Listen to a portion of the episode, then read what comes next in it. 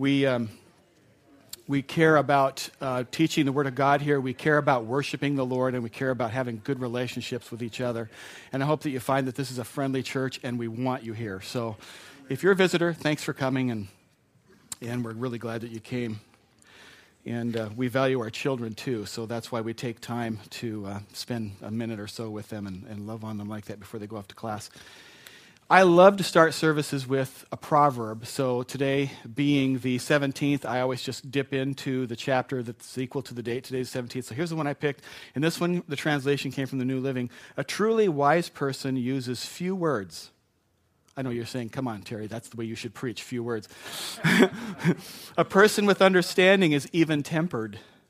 Even fools are thought wise when they keep silent. With their mouths shut, they seem intelligent.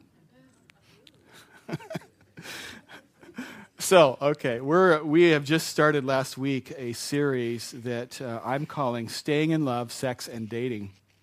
And uh, it's interesting that I'm going to kind of jump back and forth as we go over material over the next number of weeks. I'm going to jump back and forth to sometimes seem like I'm talking to a person who's dating, and sometimes it'll seem like I'm talking to married couples. And uh, I think that those are interchangeable, the concepts that we're going to talk about. I'm pretty sure they're interchangeable. And I had, I've, I've actually had a couple of people say to me, well, you know, you've got an awful lot of married people in the church. Maybe mostly married people. I don't know. I, we haven't done a, a, study or anything.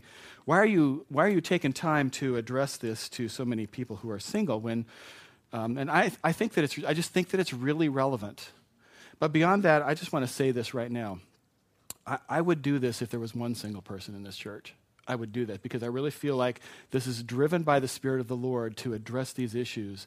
And if you are married, and I happen to be talking to single pe- persons more than you know than than I ought to, um, I want to say this: you have influence with single people, or maybe someday you'll be the parent, and the things that we're talking about here will be really helpful at some point. So um, that's why. That's why, and it might sound so. It might sound like I'm not talking to you, but I promise you, I'm talking to you the whole time. Okay? Is that all right? Is that all right? Yeah, okay. If you don't talk back to me, I'm going to get really, I'm going to turn into the psycho up here. I'm going to think like I'm, something's wrong because nobody's listening. So um, you have to talk back to me sometimes. All right. Okay. okay. So last week we started and we talked about the right person myth. The myth that says if I just find the right person, everything else is just going to work out. You see it with every Disney movie. You know, the prince has to go and slay the dragon or some do something with the ugly stepmother or whatever it is. But if you can just get the two together, Lisa and I went and saw Aladdin. If you can just get the two together, the prince and the princess, everything's going to work out. And it sounds so wonderful. It's kind of like, it's, it's so dreamy, makes great movies. It's just not true it's, it's good to find the right person, but that's not the end of the story. That, you know, that, that helps us to ignite the fire, that helps us with chemistry, but it's not enough, although we all feel like it is at the time. We all feel like it when we're doing that. We, in, instead, so we, talk, we spent some time last week talking about finding the right person isn't enough. It's, it's, more about becoming the right person. And we talked about 1 Corinthians 13. If you didn't get um, if you didn't get to hear the message last week, it's a good starting point for where we're going to go for a while. So it's free on the web page, or you can get a CD. It's free. Help yourself to it. We'd, I'd like to help you, help you uh, to get along with that. I, I think that today it's fair to say that it's, it's easier to fall in love than it's ever been before. I'll tell you why a little bit later. But I also think it's harder to stay in love. Is it possible? I want to ask this question today. Is it possible for two people to stay in love together forever? The answer, I think, is yes. Um, you know, I, I, think Jesus taught us some things about enduring love thousands of years ago.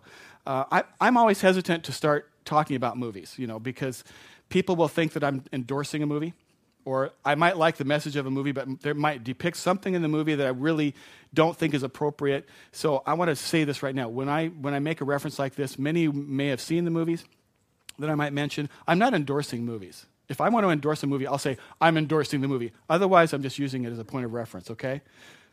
Okay. Way to go, Eric. Thanks. Okay, so, so Eric, so. so there was a, I think it was 2007 or 8, something like that. There was a movie that was nominated for Best Picture of the Academy Awards. It was named Juno. You maybe have seen it. It was a story about this uh, teenage girl. She lived in a middle class um, family with uh, her father and her stepmother, and she gets pregnant.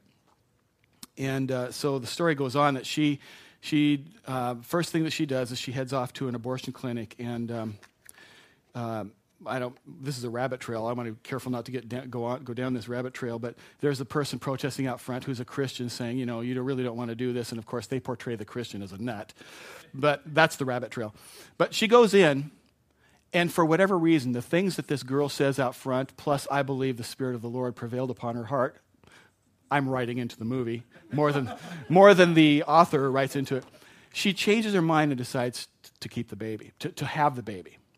But she also decides that she's not prepared to be a mother and a family leader. So her deal is to find somebody, find a nice couple somewhere that can raise her child. Seems noble. Seems like, a, seems like making a good solution out of a difficult problem. And so she finds this really nice couple. They seem, they're really excited. And as the movie progresses, um, some problems show up, and this really nice couple decides to split. Split up. So here's Juno. She's got her own viewpoint on life. She sees the stuff that goes on socially in high school, which is challenging, right? A lot of social problems and interactions that are difficult and hard and harsh. And uh, then she's from a broken family. Her parents were divorced. And now she finds what she thinks is the Disney family, the perfect fairy tale family, that are going to take her child. They really want it. And now they're splitting up. And uh, so she's kind of heartbroken about this, and she she wanders into her house one day, and this is this was the part of the movie that captured me. She she walks in, and her father, who is astute, sees something painted on her face, and he's concerned, and calls her June Bug, and he says, "Hey, what's going on? What's going on in there? I can see something's going on in there," and she they have this wonderful, wonderful, tender conversation. Earlier in the movie, this, this, this man, this father, does a remarkable job of dealing with news that no father wants to hear, right? And, and um, you know, so there's this, so now this further down, and they're having this tender conversation. She sees this image.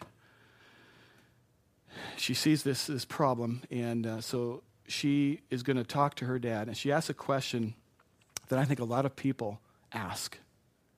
I think she asks a question that kind of perches on the edge of our culture all the time because of the divorce rate, because of what people experience in their own families. I think this, I think this question just sits there all the time. And she asks it in a couple of ways. Here's the Juno dilemma Can two people stay together for good? She says it in a second way. I just need to know that it's possible two people can stay together happy forever. Am I kidding myself? Is it possible? Is it just a dream or does it really ever happen anywhere? And in spite of what you've seen, in spite of your current marriage, or maybe in spite of your previous marriage, or maybe in spite of the fact that your mom and your dad got divorced, in spite of the divorce rate, in spite of what culture will tell us right now, I want to say to you that it's possible. And I think that you all carry that with you anyway. I think we all carry with us the belief that somehow it's possible that it can happen, that relationship can, can form, gel, and stay together. And not only do we believe it's possible, we believe it's possible for us, for me. Yeah, yeah. In spite of all that stuff, I really believe it is. So there's this glimmer of hope in us that, you know, someday we'll find true love and it'll stay there and it'll stick. Now, this is just my opinion, but my opinion is that that is a little bit of the image of God at, at work in your heart. The belief that it can happen and it can happen in you. I think that's, there's something in us that would say, you know, when I get old, I, I want to find that I'm with someone and we may not be the cutest, we may not be the most talented, we may not be the richest, but there's still something special and we're going to finish together. And we're going to finish together well. So the answer to your answer to the Juno question might come out something like this Yes, it's possible. I'm not sure if it's probable. I know it's possible. It's possible even for me. I, I just, just don't know, though, if it's really going to happen. I just don't know if the odds are with me. You know, we need to talk here for just a minute or so about falling in love. And I'm not going to spend much time on this topic. We only need about 30 seconds because falling in love is simple. You only need one thing to fall in love a pulse. That's all it takes. If you got a pulse, you can fall in love. I don't mean to demean it. I don't mean to demean it. But I mean, I mean, come on. Some of you are in love with people you've never met. There's somebody on a TV show, you see them come on, and every week you're there at that time because, oh, right? Not you guys. Not you tough guys. I know you don't fall in love. There's never any image that you idea that you would fall in love. Yeah, we, you know, all we need is a pulse. In fact, we can be, you know, ooh la la. We, there are there are 1,500 organizations in the United States who, if you pay them some money and fill out a form, they will match you up with someone specially chosen for you. It's never been easier to fall in love because of all kinds of social networking. But it's also never been more difficult to stay in love. But it's what we want. It's what we want. It's what we're looking for. We're looking for the one. We know it's possible. It's something in you and me that wants to finish life that way in love. So, but I want to talk about some of the factors that make it difficult for us to stay in love. So we'll just spend a couple minutes on this and then we'll get to something a little better. Um, okay, factors that make it difficult to stay in love. One, very few people have ever seen a really healthy, love and lasting relationship.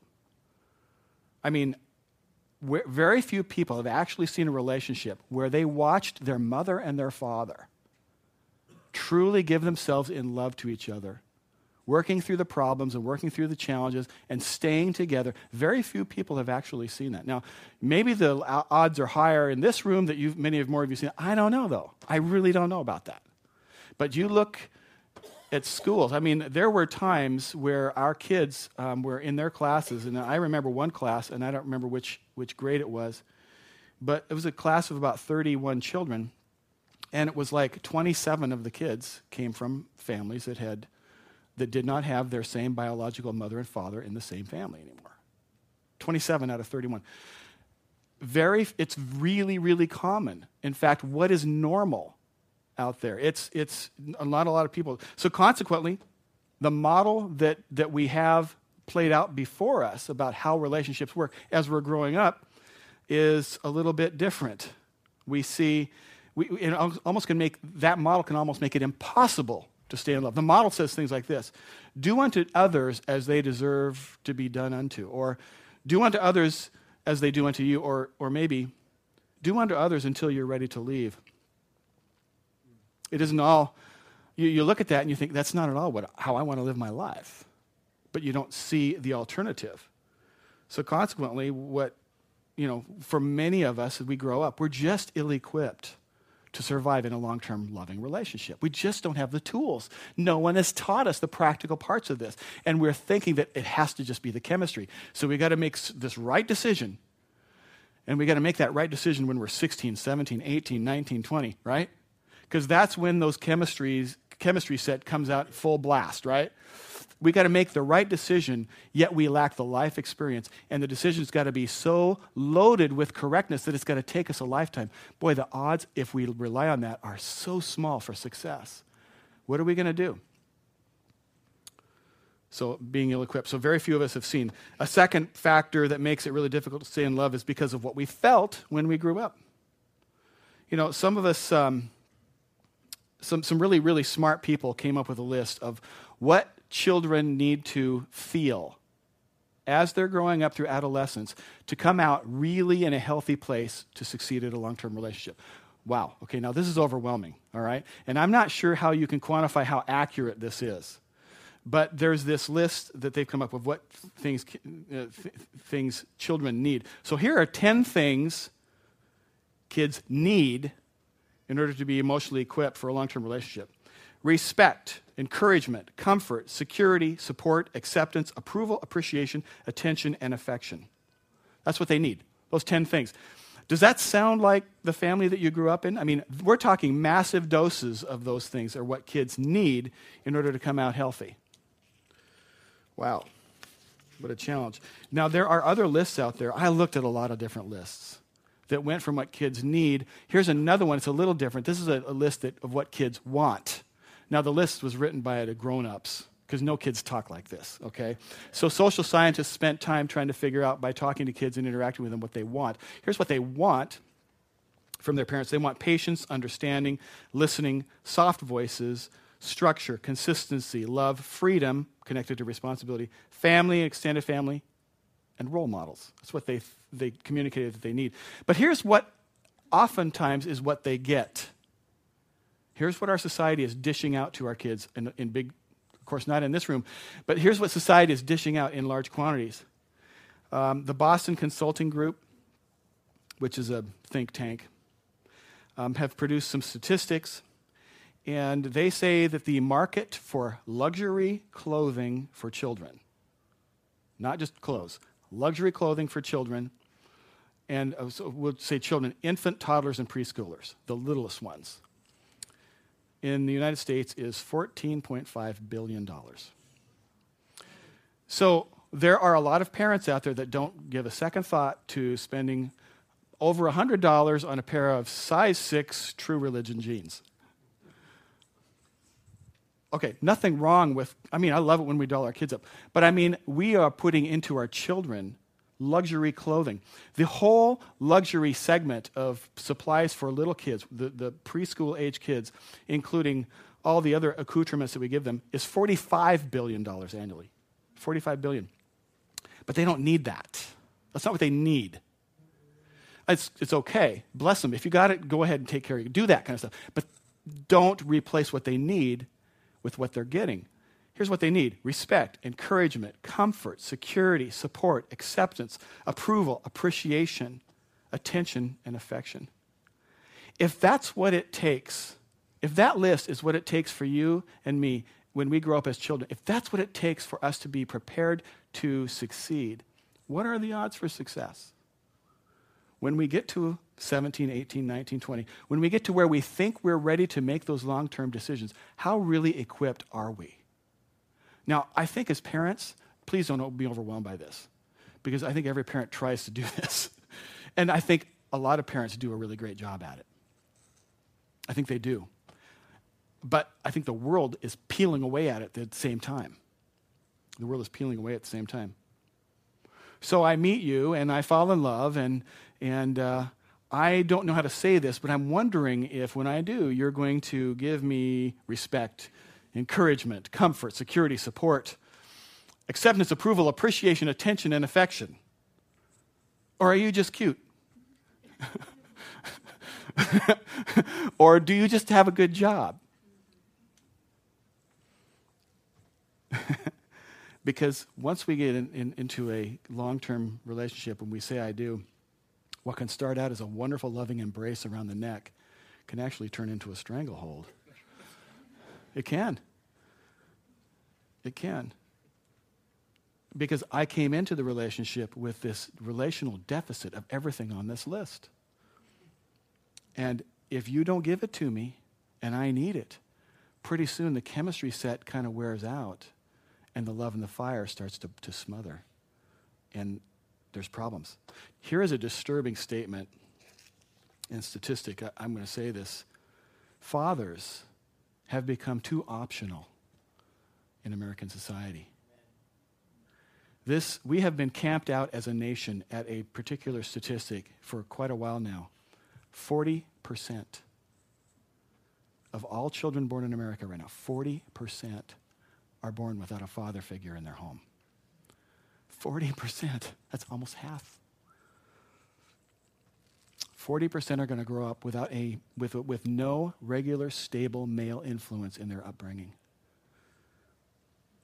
So many kids are ill equipped to succeed, and they're just going to enter into this process with a huge relational deficit. Okay, factor, another factor that makes it difficult, number three. Our culture has a really low relational threshold of pain.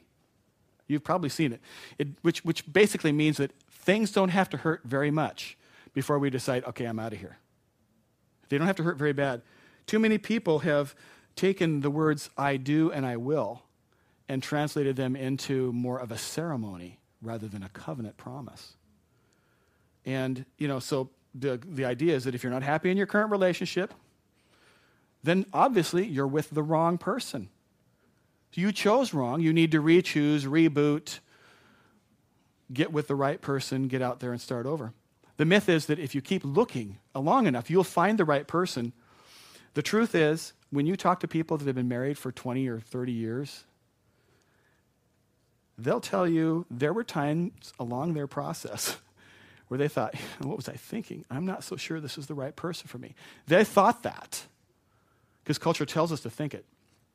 But then they'll also tell you that when, they're, when their thinking cleared up, they'll realize that the person's the right person because they chose to make them the right person. And that they are so glad that they pressed through. They're so glad that they worked through those.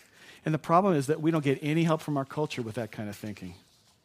You might want to finish well, but the odds are against it. But thankfully, we're just not finished with that. In all that chaos, a couple thousand years ago, Jesus speaks. And uh, so he's with his, his, his guys, and um, he gives us the foundations for enduring love relationships. And I, I have to tell you where I'm going to go right now. I'm a little nervous because this is so simple. Seems so simple. You know, it's not the way we normally think. In fact, it's so simple. You might, when I blurt this out, you might say, Well, we've heard that before. Come on, Terry. I got my wife here. She needs to hear about this. Come on, this is your chance to straighten her out. Let's go. Right? but if you just along your way, you find the people that make you say, wow, when I get to that age, and when my marriage has had that many years, I hope it looks something close to that. When you see that image and you're saying that to yourself about that couple, if you could ask them, if what I'm going to tell you is true, they would tell you it is. So, okay, so here's, here's uh, Jesus. And uh, this answer is so simple and so accessible if you just accept the simple teaching of Jesus. Okay, John 13, 34. Here's Jesus talking. He says, A new command I give you. Now, Jesus got his guys together. He knows they have 10 commandments. He knows they have another 700 laws that support those 10 commandments. And so he says, I'm going to give you something new. And what he's going to tell us doesn't all really, really feel all that new. But the Greek word new here can have several other meanings. It can mean extraordinary, it can mean hidden, it can mean recently discovered. It can, re- can, can mean remarkable. So when he says new, he could say, I'm going to give you a new commandment that's remarkable. And if you sit on it and let it realize and marinate in your heart, you'll find out that it's a remarkable command. And here's the command love one another. Oh, Pastor Terry, come on. Couldn't you have studied harder than that? Couldn't you come up with something better than that? Thank you.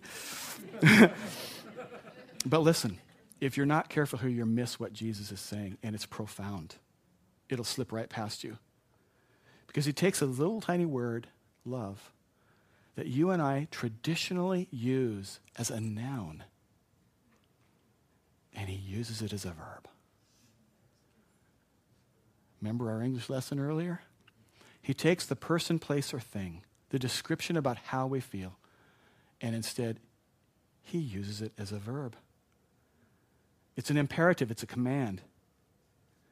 He says, I want you to go out and to love one another. I know love is something like a pool that you fall into, or it's like, you know, something you fall out of, like a high chair. No, no, that's not what Jesus is saying here. He's, he's saying it's a verb. Okay, so like if back in the day you had been having trouble and you decided to go to Jesus as a marriage counselor, it might have gone off something like this. Say, hey, hey, Jesus, you, know, you got to help me out because, you know, if I told you what my wife does, she does this and she does that and all this kind of stuff. And he would say, well, hold on a second. Do you love her? And you might say, well, I used to. And he'd say, no, no, no, no, no. That's a noun. I'm asking you, do you love her?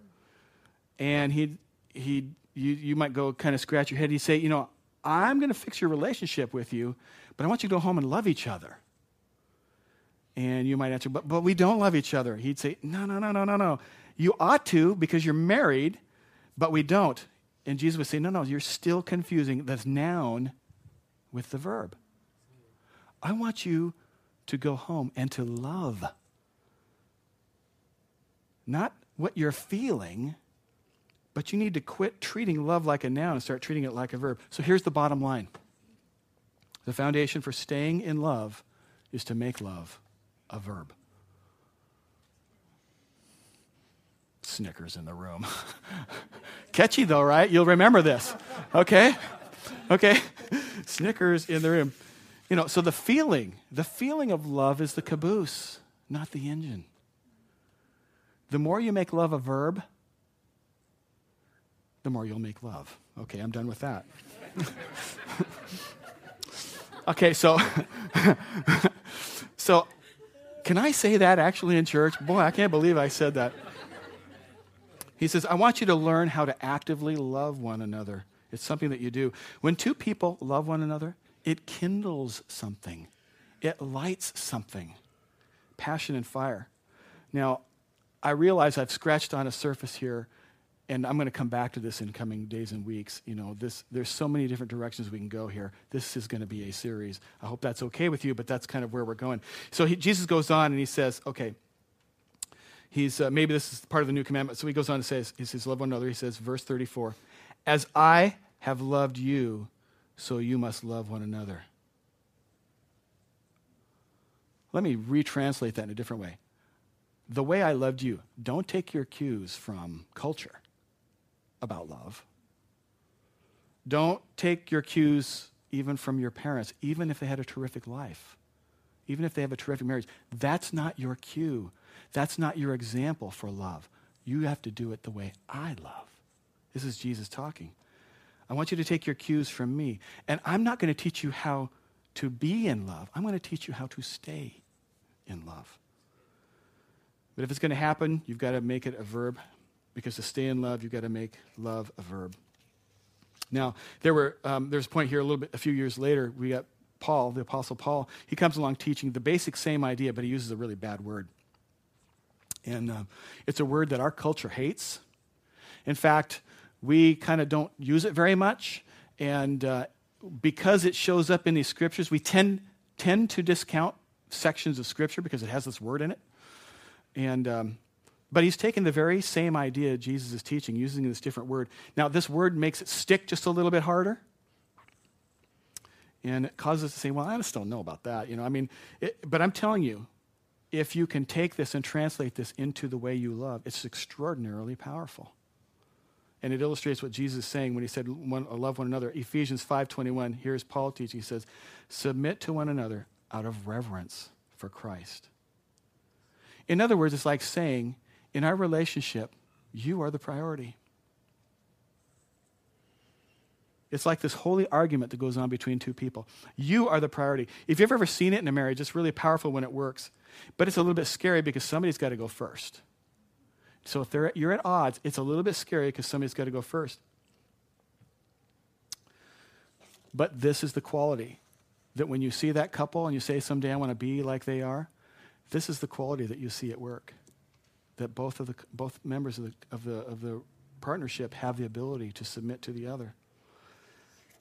That's the foundation. You actively verb love one another, not because of money or not because of birth order or some other artificial caste system. It's a choice you make regardless of who I am. It's just a choice that you make. I'm going to place myself under you even as you place yourself. I mean, there's no way to draw this out with geometry because it just doesn't work. The point is that you're always trying to hold the door open for the other person who's trying to hold the door open for you. It might not make any sense, but when you see it and experience it, it's the foundation for staying in love. And Jesus says basically, I want you to stay in love, I want you to submit, and I want you to use me as your foundation. So that's basically what he's saying. For me as a pastor, I can tell you um, how grateful I am when I see somebody come from some sort of a dysfunctional circumstance and see the lights come on here. And I see marriage is transformed. And this is the trick. This is the trick. You know, um, I do see couples. There are people who say, hey, we want some, we're having trouble with our marriage coming. And, and uh, I'm not a trained, qualified marriage counselor. So somebody comes here. The best I can do is help you figure out what the Word of God says about your dilemma. And as best as I can and as willing as you might be to let us address your attitudes or maybe the conditions and beliefs that are in your heart concerning what the Word of God teaches. That's the best I can do. And what I've just told you, I've seen translate marriages time after time after time. But it's kind of scary. I see people get healed, and I, and I see that. Seeing God model this for us by sacrificing and giving his only son is the best example we can find of how love works, of, of submitting yourselves to a. Uh, so, back to the original question that I wanted to ask Is it possible for two people to see each other and fall in love and stay in love? The answer is absolutely. Absolutely. But it doesn't happen by chemistry, it happens by making love a verb and actively pursuing relationship. Then they'll stay in love, and the love will last and last and last. I would marry you again all over the, all over the place. Only I would do it faster the next time. I was too young to get married, but, but you know what I'm talking about. I mean, I would. The answer to the Juno question is yes. But it's not because you pick the right person. It's because after you choose the right person, you did the right things. Finding the right person is part of it, but becoming the right person is the rest of it. And the right thing is you love as a verb, love as a verb, love as a verb. That's the foundation. And that's, that's where I wanted to take you today. We're going to explore mutual submission. We're going to explore men's attitudes. We're going to explore a lot of fun things in the coming weeks. I'm having a lot of fun preparing for this, and I'm being changed. That's probably a good thing, too. Would you pray with me? Lord, um, I'm full of gratitude today. Seeing, Lord, the way that you desire for us the best things. I know that love and loving relationship is part of the very feast that you talked to us today about through the scripture in Isaiah 25. I'm grateful, Lord, for love. I want to pray, Lord, right now for, um, first, God, for people in this room who are in the dating and courting process, or that they will be. Lord, I know that I've said before to um, my daughter, my sons, and their friends, particularly when they were younger, that I said, Be careful, do not give your heart away. Don't give your heart away carefully careful, be careful. Don't give it away easily. I want to pray over people here who are single and may at some point be dating or um, courting, or maybe they are now. I ask God for you to grant to us wisdom about giving our heart away. That the chemistry that pulls so hard, the fire and the passion that pulls so hard, Lord, would somehow be tempered by your Spirit so that we might make spiritually um, rational decisions so that, Lord, as we begin to invest our heart in a relationship that could become long term, that, Lord, we will see the things that you would require of us to be as we enter into, into relationship. I pray, I want to pray over married couples right now, and I ask God for any in any quarter in this room where the fire might just right now be this smoldering smoke, maybe, and maybe there's no flame present. Your word promises that you won't quench that, God that you won't let it smother. And, and, and so, Lord, not only do we pray about our walk with you, but I pray over marriages, Lord, in this room. And I ask God for something of lifting, a lifting off of the weight, God, of incorrect expectation, incorrect expectations, of a lifting off, Lord, of untruth. And I ask God for something of freedom and release concerning love in this room. I pray, Lord, that this little concept of making love a verb would become something new, new and fresh, even in places that it's been done in the past but have been forgotten. So, Lord, I just pray for blessing upon long term loving relationships. That, Lord, your word does say that it's by this that the world will know that we are yours, by the way we love one another. Let it show up on us, Lord, I pray. In Jesus' name, amen. Amen.